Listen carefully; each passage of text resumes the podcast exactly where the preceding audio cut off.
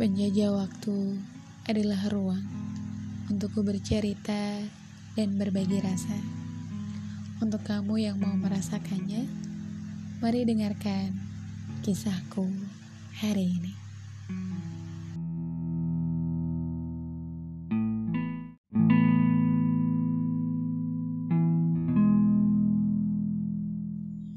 Hey hey, assalamualaikum. Gimana kabar teman-teman hari ini? Semoga sehat selalu menyertai kita bersama dalam setiap langkah aktivitas teman-teman ataupun mungkin meskipun sedang diam di rumah tapi tetap produktif, tetap jaga kondisi dan tetap patuhi protokol kesehatan. Karena sedih sekaligus miris gitu ya. Uh, ternyata pandemi COVID-19 ini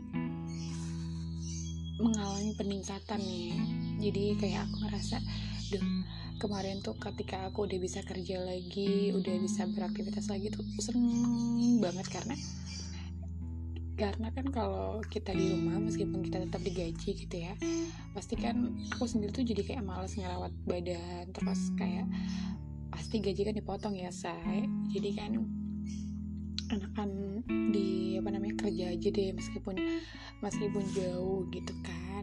Nah sekarang ini kayaknya kok naik lagi gitu what's happen gitu ya. Kenapa aku bisa naik lagi? Jadi jangan kasih senggang nih dipepet terus COVID-19 nya yang kalau kalian udah dapet apa namanya undangan buat vaksinasi atau vaksin gitu ya alangkah lebih baiknya kalau teman-teman langsung berangkat aja baik di episode ke-15 di podcast meja waktu pada hari ini gitu ya sebenarnya aku ngerasa bersalah banget sih karena ya aku jarang banget update palingan cuma seminggu eh seminggu sekali masih mending ya kalau seminggu sekali. Itu tuh berbulan-bulan baru update lagi baru update lagi gitu ya. Jadi aku ngerasa kayak duh kayaknya aku nggak niat banget nih podcast ini kenapa kok dulu ketika aku di kota gadis kita aku masih sering upload tapi ketika aku pindah di sini alibi gue jadi tambah banyak gitu ya yang entah uh, aku yang mulai lanjutin program pasca terus aku juga pengen mulai usaha gitu ya. Tapi pada kenyataannya ya namanya orang itu nggak boleh ambis banget ya saya gitu ya. Mungkin untuk beberapa orang gitu ya untuk beberapa orang yang yang memang mereka punya power punya keinginan bukan power kayak gimana gimana begitu enggak. Maksudnya power di mana mereka itu kayak mau mengorbankan some mungkin everything gitu. Maksudnya kayak tubuh terus dia juga memang orang yang nggak mageran mau olahraga dan lain sebagainya gitu. Mungkin fisiknya akan kuat tapi aku tuh emang orangnya pertama aku nggak suka olahraga jadi pasti fisik aku kalau digempur sama kerja terus kuliah ada lagi usaha ditambah lagi aku masih ngurusin konten kayak gitu bener-bener kayak duh gak bisa di kayaknya gitu. Jadi ya ya udah deh akhirnya pasti ada yang uh, kayak keskip dulu gitu ya. Terus usaha juga kayak maju mundur maju mundur juga karena kerjaan itu kan aku nggak megang jadi aku kayak double job gitu jadi agak agak agak riuh juga gitu loh. Ya udahlah ya. Uh, tiga menit gue abadikan di episode yang ke-15 ini. Uh, untuk sekedar sharing beberapa aktivitas aku yang akhir-akhir ini atau beberapa bulan ini benar-benar kayak padat banget tapi I'm so happy with my activity uh, semoga aku selalu diberkahi kesehatan juga dan kalian juga sama. Baik di episode kali ini ini uh, sedikit nyambung nih sama apa yang barusan gue sampaikan terkait pendidikan gitu ya. Pernah gak sih teman-teman yang mungkin sekarang ini uh, kuliah gitu? Atau kalian sekarang ini tengah bekerja dan punya teman kuliah? Aku nggak tahu ya karena aku nggak mau menggepuk rata semua orang gitu ya tapi di lingkungan aku di circle aku gitu ya banyak banget orang yang selalu bilang gini percuma kuliah jadi pengangguran juga percuma kuliah tapi kayak begitu gitu ya. percuma kuliah tapi begini dan begitu dan sebagai seseorang yang apa ya men, aku nggak pintar ya. Aku nggak secerdas Brila Konsina uh, Cinta Laura Agnes Monica dan Maudi Ayunda. Itulah jajaran artis papan seluncur ya guys. Papan atas maksud aku mohon maaf ya. Papan atas yang memang punya IQ kayaknya ya. Punya IQ yang cukup tinggi ya. Nggak nggak update mereka punya IQ berapa. Tapi kayaknya mereka cukup cerdas dilihat dari postingannya mereka gitu kan. Apalagi mau uh, mau di Ayunda yang terkenal ya. Uh, tapi gitu ya. Aku sangat menghargai orang-orang yang berpendidikan. Maksudnya gimana tuh? Karena begini uh, pendidikan itu erat kaitannya dengan sebuah ilmu gitu ya. Dan ilmu itu nggak bisa disamaratakan dengan sebuah kesuksesan. Kalau orang mau sukses bisa dengan semua cara. Nggak harus eh ilmu itu tidak menjadi patokan. I agree with that gitu. Maksudnya aku setuju dengan pendapat itu gitu. Nggak perlu sukses kok kalau eh nggak perlu kaya untuk nggak um, perlu sukses-sukses yang dalam konotasi kan biasanya pandangan orang ke sukses atau tidaknya seseorang kan terkait tajir dan tidaknya ya dalam tanda kutip adalah kekayaan. Eh, nggak uh, harus kok kuliah untuk jadi uh, kaya atau gimana pun.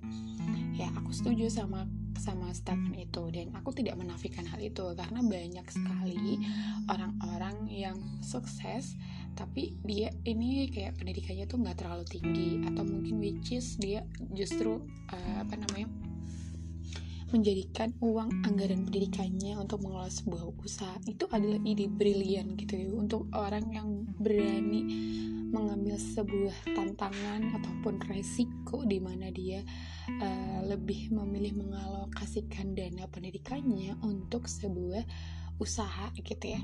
Karena aku tahu bagaimana usaha itu butuh benar-benar mental yang kuat kemudian staggering apa kayak naik turunnya itu banyak gitu loh. Jadi ya aku sangat mengapresiasi teman-teman yang berani kayak gitu gitu. Cuman yang jadi pokok pembahasan hari ini adalah di mana tidak seharusnya gitu ya bahwa uh, ilmu ini disejajarkan atau disandingkan dengan sebuah kesuksesan atau kekayaan ilmu itu di atas semua itu menurutku ya kembali lagi this is my opinion gitu ya Kenapa gitu ya? Begini teman-teman, banyak ke orang yang berilmu tapi mereka tidak kaya. But mereka happy gitu. Kenapa? Kenapa dan um, ada kalanya kayak itu jadi pilihan gitu loh. Kaya dan miskin itu pilihan teman-teman. Itu bukanlah uh, takdir. Oh iya mungkin ada beberapa orang yang takdir ya. Mungkin dari dari kecilnya itu udah kaya gitu ya. Dan dia ditakdirkan menjadi orang yang beruntung gitu kan. Kita nggak tahu ya. Namanya garis Tuhan gitu kan. Cuman maksud aku begini. Banyak orang yang punya kesempatan untuk menjadikan dirinya itu memiliki banyak royalty banyak money dan cuan untuk masuk ke kantong sakunya, tapi dia memilih untuk tidak mengambil itu. Ini erat kaitannya dengan pilihan hidup. Banyak orang yang punya banyak kesempatan untuk jadi kaya, tapi mereka nggak mau. Kenapa? Bisa jadi itu adalah uang korup.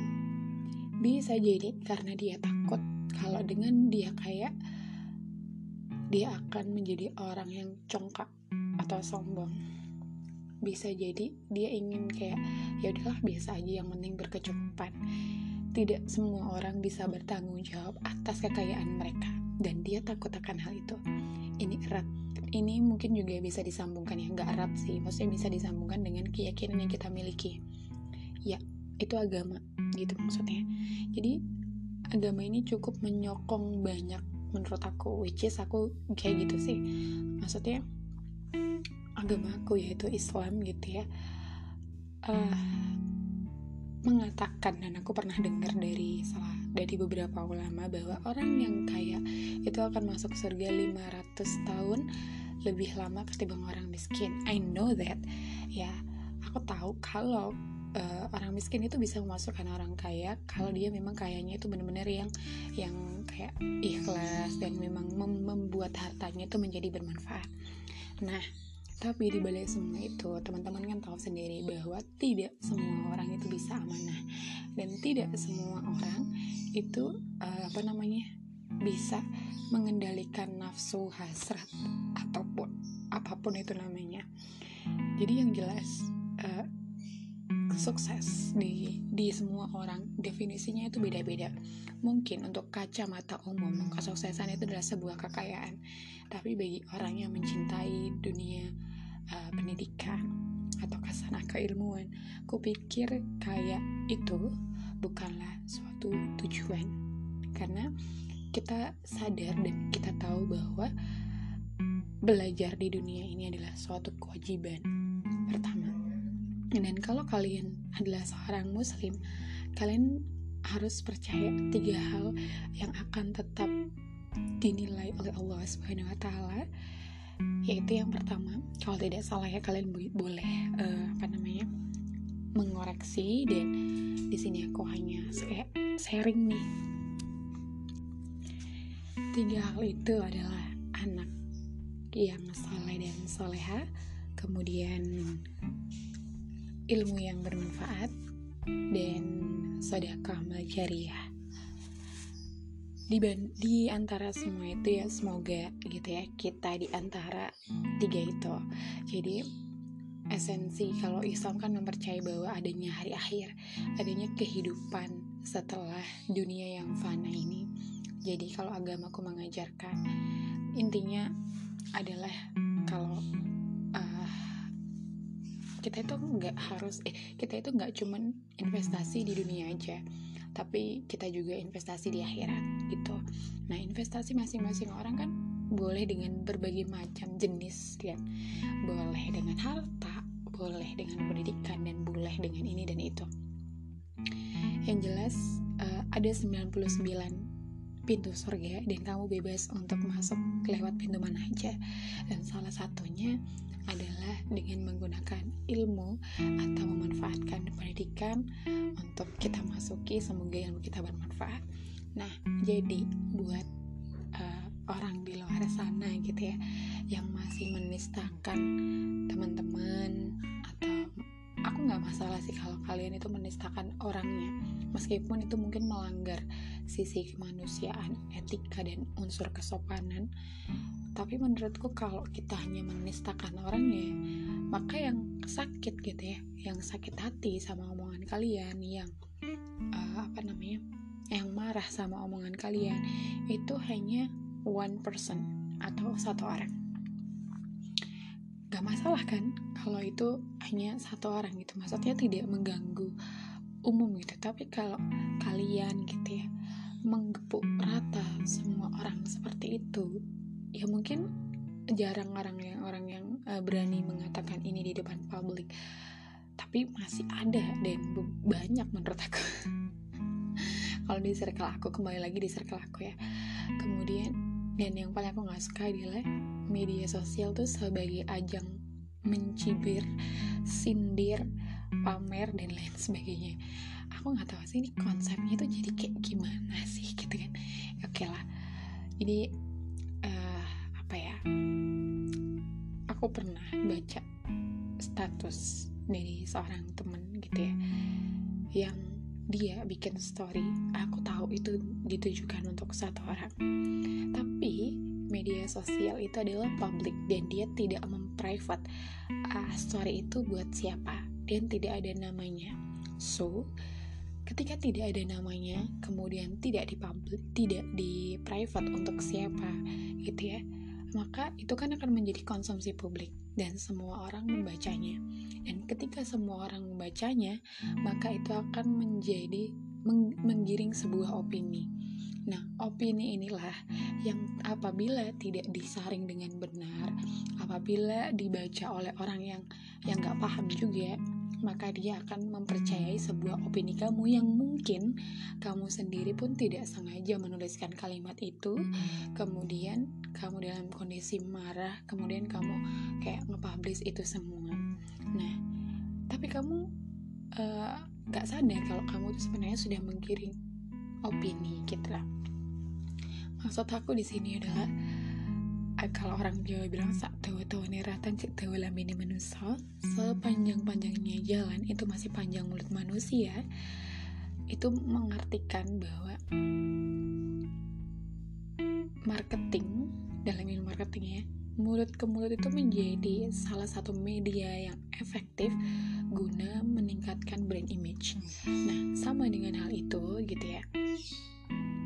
Mulut ke mulut ini juga sangat berbahaya. Media sosial itu juga bisa menjadi media mulut ke mulut meskipun kalian membuat story-nya melalui WhatsApp yang tidak semua orang bisa mengetahui uh, apa namanya status kalian.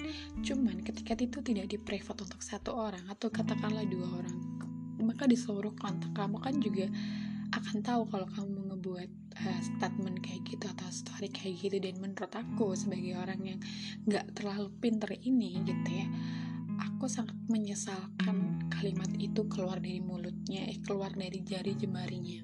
Kenapa? Karena menurut aku seakan-akan dia itu menistakan orang-orang yang berilmu menistakan sebuah ilmu. Padahal ilmu itu didapat dengan cara yang susah dan dengan harga yang mahal banyak orang yang lebih memilih menyekolahkan anaknya bukan karena ingin anaknya menjadi kaya raya tidak tapi karena ingin anaknya menjadi pribadi yang bermoral dan berpendidikan. Agar dia tahu bagaimana sih caranya memanusiakan manusia agar dia tahu uh, gimana sih seharusnya dia ini berbuat di muka bumi ini gitu. Dan setahu aku orang yang berilmu itu pasti merunduk. Dan dengan cara seperti ini aku harap aku tidak membela siapa pun. Aku seorang pekerja gitu ya. Dan aku tahu circle aku kayak gimana. Banyak sekali yang tidak pro terhadap pendidikan dan which is keluargaku pun dari kalangan biasa yang bahkan mungkin aku butuh perjuangan untuk menjelaskan kepada orang tua kenapa aku melanjutkan program pasca sarjana. Aku bukan orang yang cerdas dengan IQ yang tinggi gitu ya. Tapi aku sangat sangat menghargai orang yang berpendidikan eh mohon maaf orang yang berilmu. Entah apa pun ilmu mereka baik ilmu agama. Karena aku sadar bahwa dunia pondok itu sangat keras. Mereka ditempa dengan hafalan-hafalan. Mereka ditempa dengan uh, bagaimana mereka harus menjaga diri mereka mulai dari aura, tutur bahasa, tindakan dan lain sebagainya. Aku menghargai karena aku pernah masuk circle pondok dan aku tahu mungkin kalau aku ada di sana mungkin aku juga nggak bisa tapi aku nggak tahu ya maksudnya mungkin aku nggak bisa tapi bisa jadi bisa juga kemudian aku juga menghargai para profesor berapa ya kan? Kok jadi profesor? Location ya? Aku juga menghargai para dosen kemudian guru-guru baik dari uh, PAUD mungkin ya sampai ke uh, dokter gitu ya. Mereka hebat semua gitu dengan uh, cara mereka masing-masing dengan kapasitas mereka masing-masing. Ngajar anak TK mungkin secara ini uh, mudah gitu ya. Secara apa namanya uh, tuntutan gitu ya. Kayak daya berpikirnya gitu. Cuman kalau secara emosi agent of control emosinya mereka bener-bener kayak yang dan ilmu parenting itu juga susah gitu.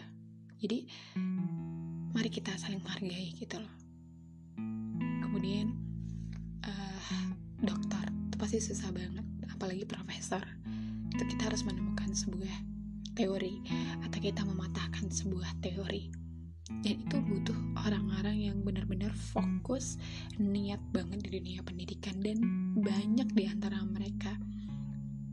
Itu tidak menjadikan kekayaan sebagai tujuan utama karena orang yang berpendidikan tahu bahwa ilmu tidak bisa disejajarkan dengan kekayaan.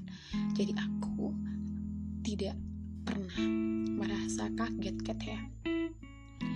Meskipun ya namanya uh, kita orang kerja ya gitu ya. Pasti wah mahal banget ya. Tapi di sisi lain aku menyadari bahwa ketika kamu memasuki sebuah universitas atau pendidikan dengan biaya mahal gitu ya dengan ilmu yang mereka dapat gitu menurut aku itu ada sesuatu yang yang ini yang wajar gitu.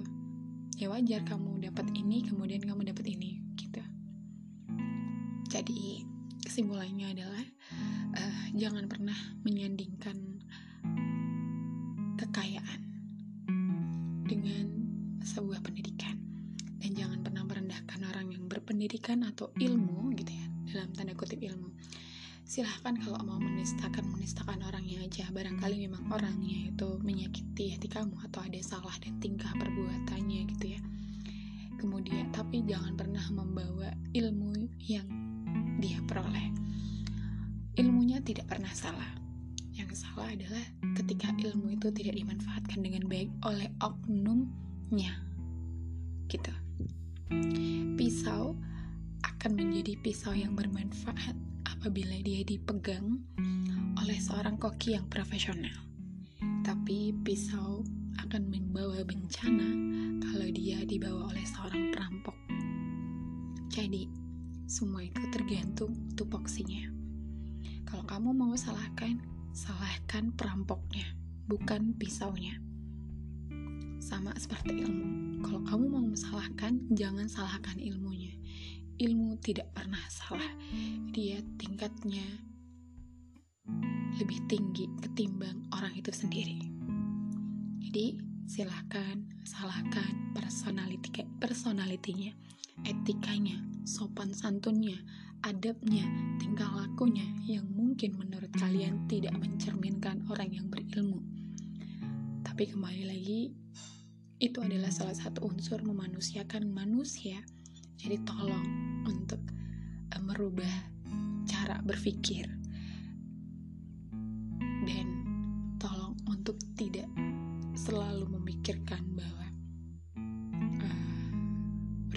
kuliah begini begitu.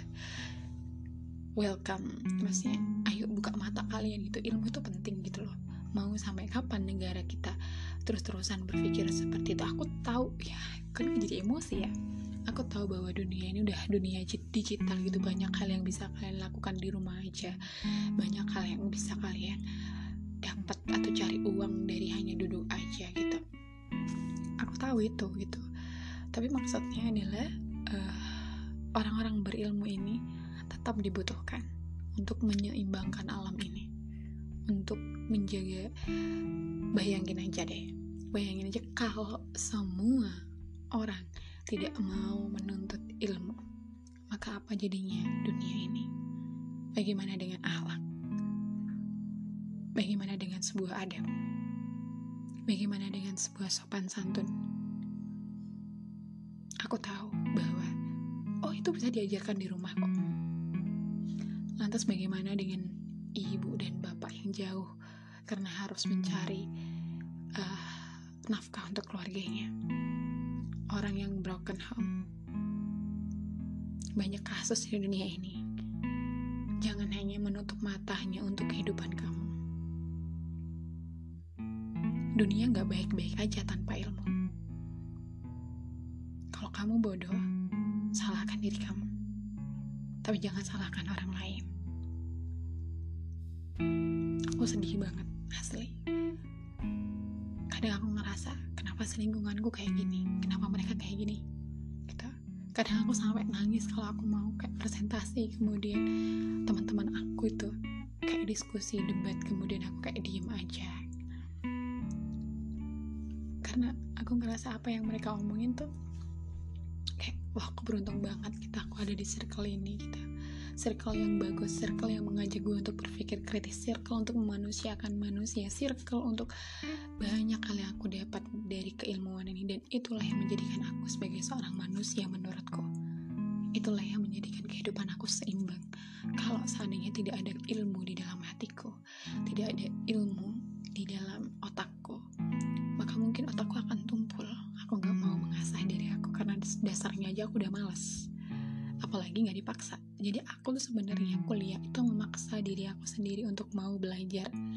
Karena aku orang yang malas oke okay, udah 25 menit udah hampir 5 menit lagi. Udah 30 menit panjang banget kayaknya podcast hari ini. Thank you buat teman-teman yang udah dengerin podcast aku. Semoga bisa menemani aktivitas teman-teman semua yang mungkin lagi, lagi mau berangkat kerja atau kalian semua lagi mau tidur gitu ya. Semoga apa yang gue omongin tadi bisa membuka sedikit uh, apa namanya sebuah pengertian di dalam hati kalian di dalam pikiran kalian gitu ya bahwa uh, kekayaan ilmu tidak bisa disandingkan dengan sebuah kekayaan. Dan ingat kekayaan eh, kesuksesan semua orang itu berbeda-beda misalkan personalitinya boleh Sam kalau bisa sampaikan dengan kata-kata yang baik jangan sampai menyinggung hasanah keilmuannya gitu ya. Karena dia mendapatkan itu semua dengan cara yang susah. Tidak hanya sekedar uang yang dia keluarkan tapi juga ada waktu ada kerja keras dan ada keluarga yang mungkin harus dia tinggalkan. Ada banyak hal yang mungkin kamu gak tahu. Jadi so be smart thinking for everything. Jaga selalu kata-kata dan sidik ya sidik jari. Jari jemari kalian dalam menggunakan sosial media uh, mulai memfilter berbagai macam hal dengarkan dari berbagai uh, macam orang gitu ya supaya kalian bisa melihat dari dari kacamata orang lain. Meskipun aku tahu bahwa aku juga uh, apa namanya masih banyak hal yang harus aku perbaiki aku juga bukan orang yang uh, udah paham banget tapi minimal aku bisa menyaringkan hal ini karena itu aku udah kayak semacam gedek banget kenapa sih banyak orang yang berpikiran seperti itu kita harus melekatkan ilmu kita harus melek sama pendidikan jadi uh, kalau kata cinta Laura education is number one oke okay? Thank you dan mohon maaf kalau apa yang gue sampaikan tadi mungkin banyak atau sedikit orang merasa kecewa tentang apa yang gue sampaikan. Semoga hal ini bisa menjadi manfaat buat uh, gue khususnya dan buat kalian pada umumnya. Terima kasih gue Ayu. Assalamualaikum warahmatullahi wabarakatuh